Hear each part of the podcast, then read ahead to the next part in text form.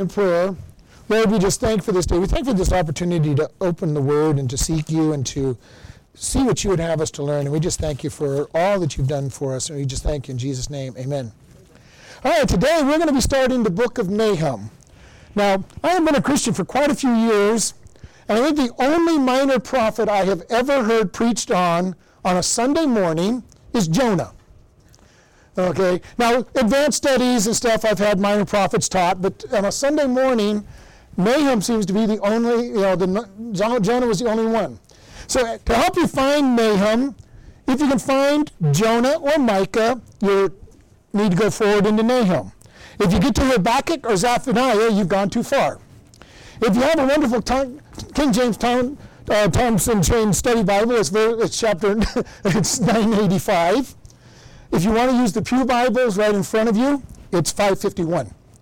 Um, so we want to look at the verse, the book of Nahum. Um, the first thing I want to say, just as I said a little earlier, just because they're called minor prophets does not mean they're irrelevant. And I think that's the problem that sometimes we you get through these little charts we showed you earlier this morning, and we call them a minor prophet, and you go, well, they're not that important. And then we have pastors who never talk about the minor prophets on a Sunday morning, so that kind of etches in stone that the minor prophets not, must not be very impro- important. But we have so much information in there. Micah tells us that Jesus was going to be born of a virgin. We have uh, Nahum that's going to describe some very important things. We have uh, the book of Zephaniah, uh, Zephaniah has one of my favorite chapters in it because it talks about Satan going to accuse the high priest. God saying, basically, one moment Satan cleans up the high priest and says, Now, what's your problem? Okay, now that's paraphrasing it a bit, but that's exactly what happens in it. He says, Take off those garments, put new garments on him, put a new, new mitre on him, and then he turns to Satan, Okay, now, now what's your problem? you know, that's what God does for us and yet, if you don't read the Minor Prophets, you'll never read that story. And it's a beautiful story stuck in the middle of a section that people don't read. So we're going to start doing some of the Minor Prophets on Sunday morning just to, not all of them probably, but we're going to really hit and miss and, and, and pick and choose on them. But I want you to understand how important these, these books are. Uh, so as we go down, as we do on any time when we first start, we do have an introduction to the book. Nahum, the word, his name means comfort or compassion. And his topic on his book really is a curse against Nineveh, but the compassion of God on his people.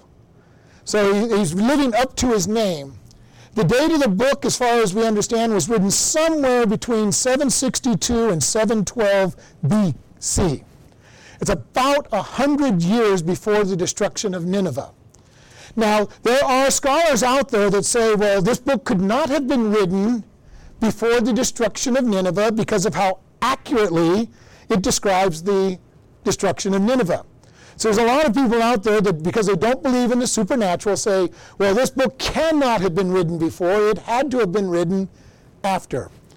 The same thing that is said about Daniel. All right? If you do some research on the book of Daniel, because he very clearly describes Babylon and Assyria and the Medo-Persian Empire and the Greek Empire, the Roman Empire. They go, well, he obviously could not have been written before all this stuff happens. And there are people try to put him in Jesus' time when the Roman Empire is in, in control. The only problem with that is the Septuagint has him in the book and it was written years before that, that happened. So in his case, we have proof that his book was ahead of, written ahead of time. So if you hear, hear people say, you know, or look it up and you see, you know, go online or something, and, well, this was written sometime after the fall of Nineveh, that's just because they don't believe in the supernatural. God told Nineveh what was going to happen pretty very precisely as we go through this, and we'll match it up to history when we get to those, those verses. Uh, Nahum is preaching about 150 years after Jonah. And remember, if you know the story of Jonah, Jonah preaches to Nineveh. He wants them destroyed. He sits up on the mountain waiting for God to destroy Nineveh, who's repented, and God says, Okay, I'm going to give you more time. Now, the problem with more time when God gives more time is usually when God gives more time, people repent, they, they, turn, they turn the leaf, they, they act like they're going to follow God, and very shortly thereafter, they fall away and usually go into worse sin than before, and that is what Nineveh has done. 150 years later, Nahum's going to come to Nineveh and say, God's going to destroy you because of your sin. And in this case, they don't repent. And God's going to destroy them another 100 years later. Um, so we just want to bring that up as we look in this. Uh, we don't know a whole lot about Nahum. We know that he is from a little town called Elkosh. And if you look that up, that's a town in northern Assyria, which is nowadays in Iraq. In this modern day, there's a tomb of Nahum in that town, and they still recognize him as the prophet that prophesied against Nineveh. His, from what I was reading, his bones are no longer in the grave, they've been put into a church. uh, the Catholic Church took the bones out of his tomb and put them in the church to protect them uh, probably also to make it harder to get to. But, but uh, his bones are no longer in the tomb; they're in the church in that in that uh, in that town. So we're pretty sure of where he's from. They recognize him. They say yes, he's from this place. And Nineveh was destroyed in 12, uh, 612 BC, which is again 100 150 years before uh, after excuse me after Nahum's predictions of their destruction. So we see he has a very strong message. Uh, the purpose of the book is really that God is going to show divine judgment. And he's going to relieve Israel.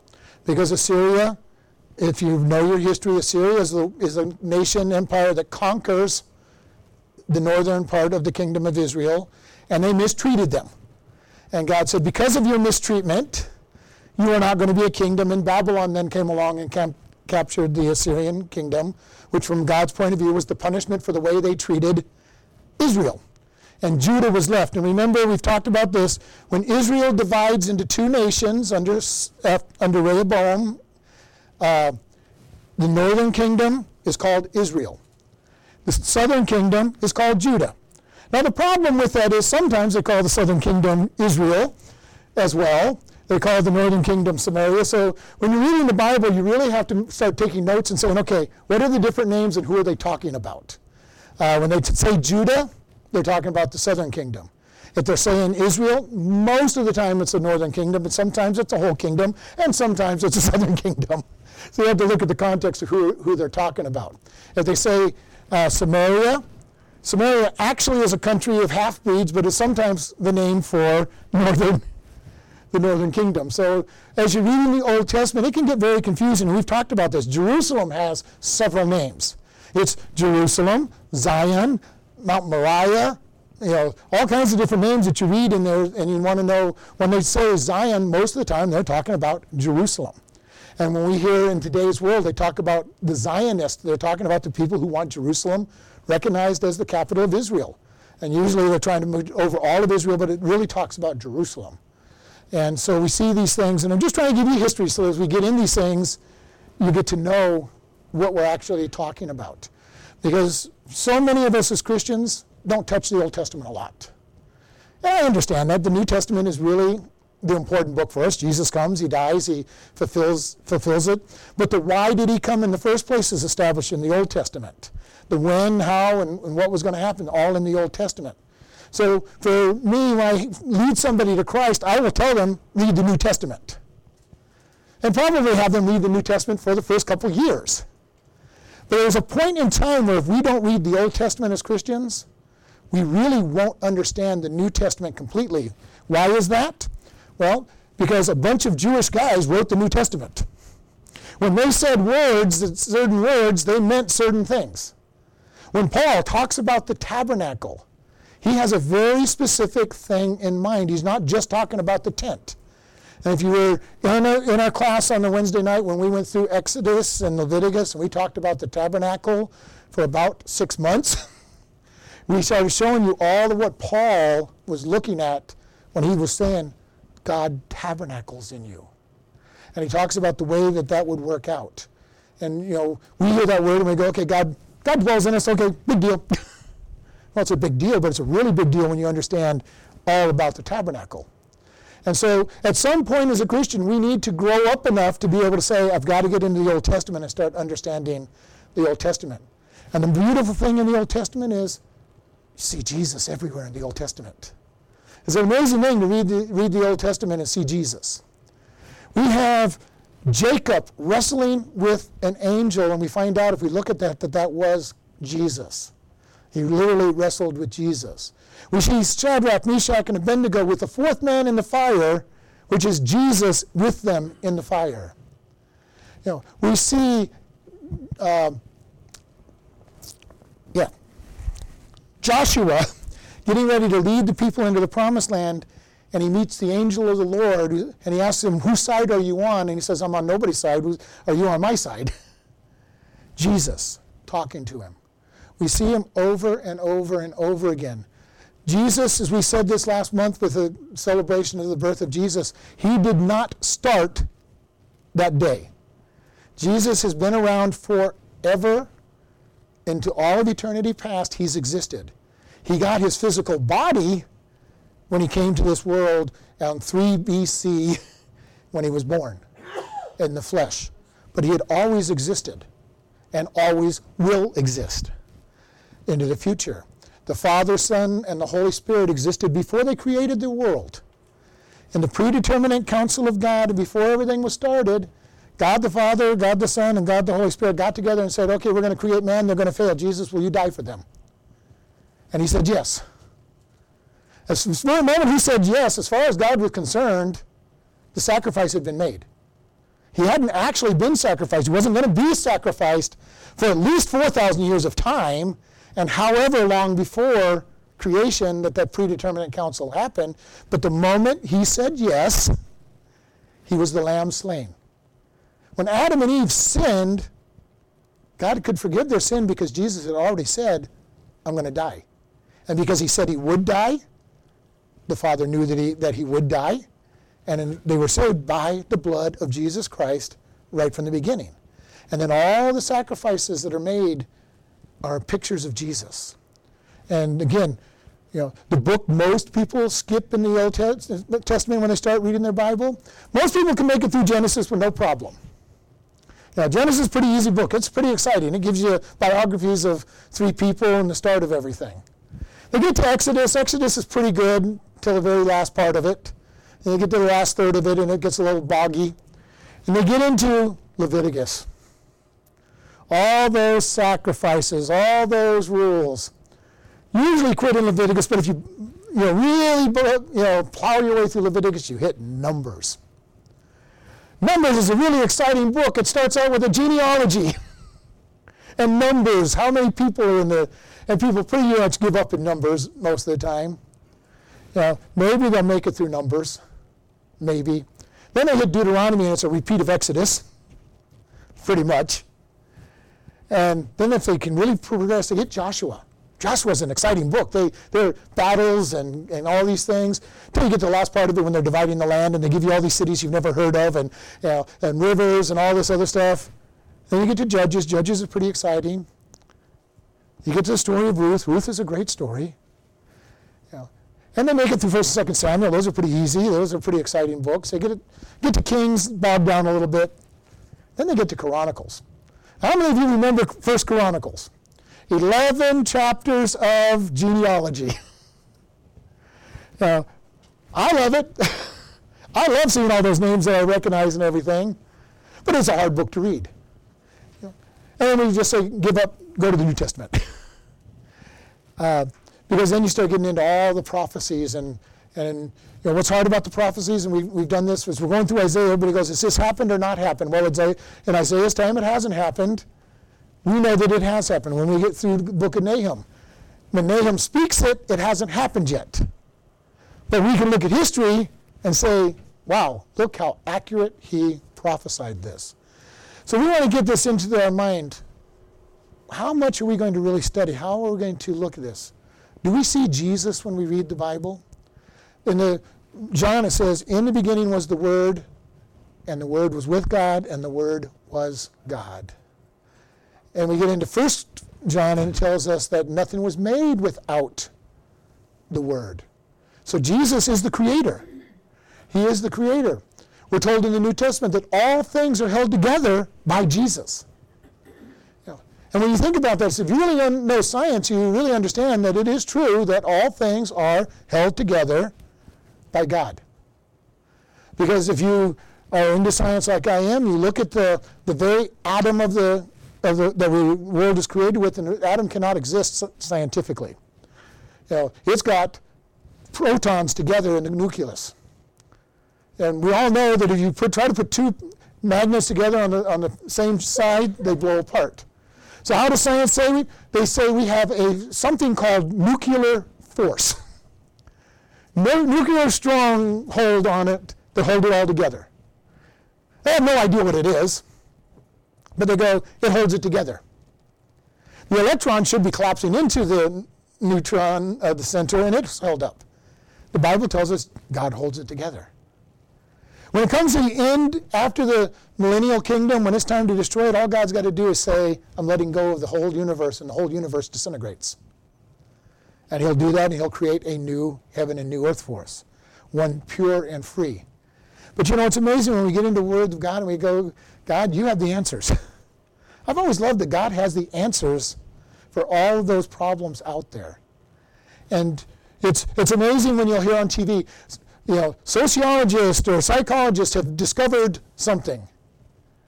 And you're going, well, that's exactly what the Bible says. How many millions of dollars did you spend to prove what God already told you? know, the bad news is when they come up with something wrong and then they find out another 10 year, years later that they were wrong.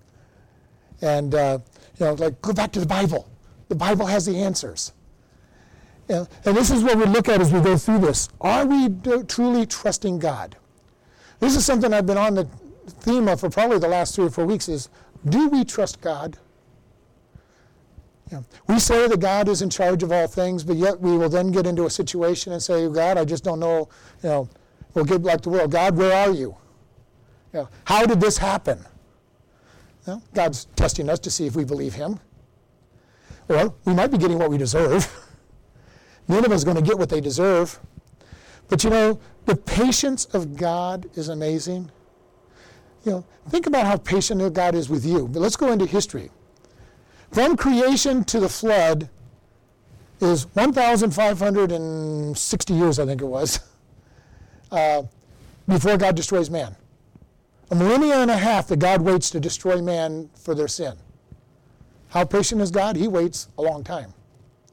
You know, he works with Nineveh that we're going to be talking about for 250 years. the patience of God. How often has God been patient with you and I in our life?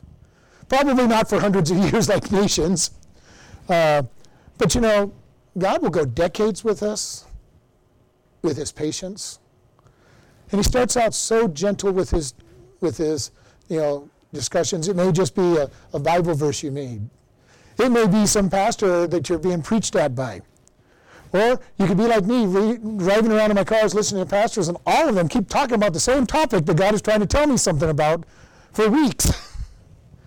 you know, I, sometimes I think I'm dense that God has to talk to me that much. And I know sometimes I am, just like all of us are. And you know, if we don't listen to Him, He starts making our life difficult. And eventually, if we really don't listen to him, may even take us home because of our not listening. And, you know, I'm just like everybody else. I, I have the same problems. God speaks to me and I kind of ignore him.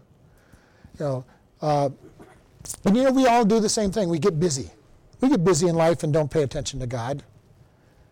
But, you know, when we're in, our, in the Word and we're listening to messages, the easier way to learn is by listening when God speaks. You know, most of us don't like to go out in the woodshed in the back and get spanked. Some of us are hard headed enough that we have to go out into the woodshed and get behind the woodshed and get spanked by God. But God tries so hard before that to get our attention. He keeps saying, This is what I want. This is what I want. One of the things that has amazed me as I've been going through verse book by book is how often God repeats himself in the Bible. God understands that we are dense, thick headed people. He does. You know, in the book of Genesis, he starts out and he says, This is what I want you to do, and he brings judgment. You know, all through time, he keeps repeating the message and repeats the message. If you've read the book of Judges, Judges is a whole book where God keeps letting them make, make bad decisions. 400 years over a period of you know, that one book where people just keep making bad decisions. God says, okay, you want to keep making bad decisions? I'm going to put you into, into captivity, make you a slave. How many times do we make ourselves slaves to a sin? And God says, Are you ready to repent yet? Are you ready to repent yet? And how many of you have been like me and say, No, God, I'm not quite ready yet? Not yet. no, turns the heat up a little bit. Uh, okay, God, I think I'm ready. The water's getting a little bit too hot in this pot. I want out. I'm ready to repent. The Bible's full of those stories of people that needed to repent, nations that need to repent. Nahum is going to be talking about that very topic as he goes on. The breakdown of the, of the book is in the first chapter, we see the power of God. His, his power is declared, and then that he would deliver Judah because of his power. In, in chapter 2, we see a description of the siege of Nineveh. And this is the chapter that most people have a big problem with because he describes the siege of Nineveh accurately, with exactly how it's going to happen and how they're going to fall. And which is why a lot of people look at it and say, well, this book just could not have been written beforehand. And yet we know because God prophesies it was. And this is the great thing about the Bible. Do you realize that probably somewhere between a quarter or a third of the Bible is prophecy? And about two thirds of that has been already fulfilled to let us know that God can tell the future ahead of time. And there's about a third yet to come. Now, if you want to know the fancy word, that's eschatology. It's the study of the end times. And there's a lot of people that they do all their study in the end times. Now, I love the study of the end times, but you know what? I want to know how God's going to help me today. prophecies that are good, yeah, I'm glad that they're good. God's got prophecies. I'm glad to know those. But you know, I'm more interested in knowing what is happening now. If you want to fill a church or a Bible study, all you got to do is say, We're going to study Revelation, the book of Revelation. When I, when I did that on our afternoon study, our afternoon study jumped to about 12 people. It, it increased very quickly.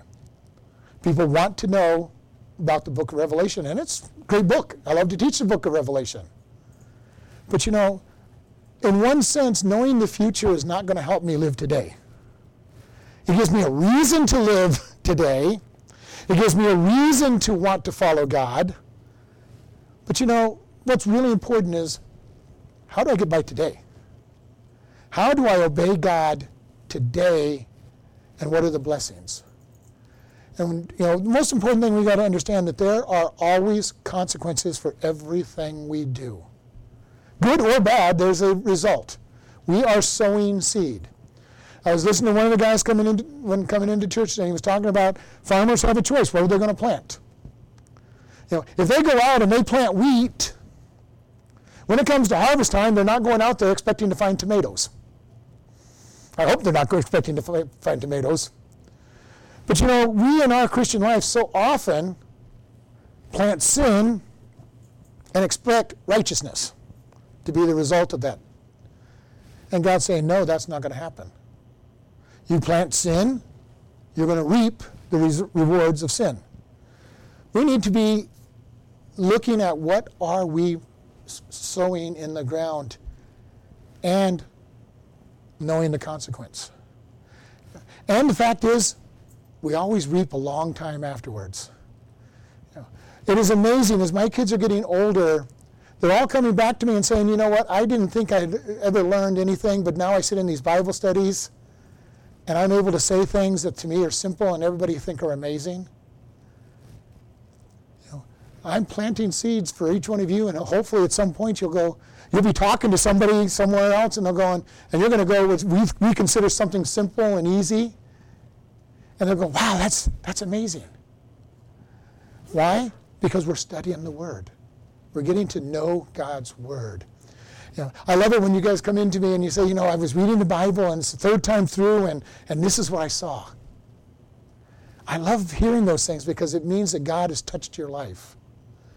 Not me. I'm not the one making reading the Bible to you every day. I just get to teach the word and, and, and help you. But you know, it's so much fun. I love to hear when you come back and you say, I was studying and this is what I saw. We need to be able to start sharing that with one another. What does God say to you? Why do we want to do that? Well, number one, it shows that you're growing. But number two, it'll encourage those that you share with that God can speak to anybody. I love that God speaks. When I was a teenager, there were many times when God, I would say, God, I just don't understand this. Can you show me the answer? The Holy Spirit would give me an answer. Years later, I went to Bible college and I learned how to study, really learned how to study the Bible. And I found out one very important thing. The Holy Spirit knew what he was talking about. Quite an amazing thing, isn't it? The Holy Spirit who wrote the book knows what it means. Now I could prove it, though. And there is a place where we need to be able to say, Why do I believe? Not what do I believe. Okay? Many times we raise our teenagers and our kids to, to what to believe. And then they get into high school or college, and these people challenge what they believe with why and give them other reasons to believe something else. And we haven't done a lot of favors to them. They need to know, and we need to know why. A lot of times when I talk to older Christians, they go, Well, this is what I believe because the Bible says so. And that's great. If, if that's enough, that's great. but that's not going to help your, your children and your grandchildren when they get to colleges and, and people who don't believe and have reasons for why they don't believe. We need to know why. In 1 Peter, we're told, Be ready always to give an answer for what you believe, an answer for what you believe. Not, this is what I believe. Because we need to be able to give answers. The church got in trouble in the late 1800s, early 1900s because it took what science said evolution is true, and because they didn't have an answer for science, they tried to fit evolution into the Bible and came up with a whole bunch of dumb ideas rather than saying God's word is true and trying to find out why it's true. Now we're catching up.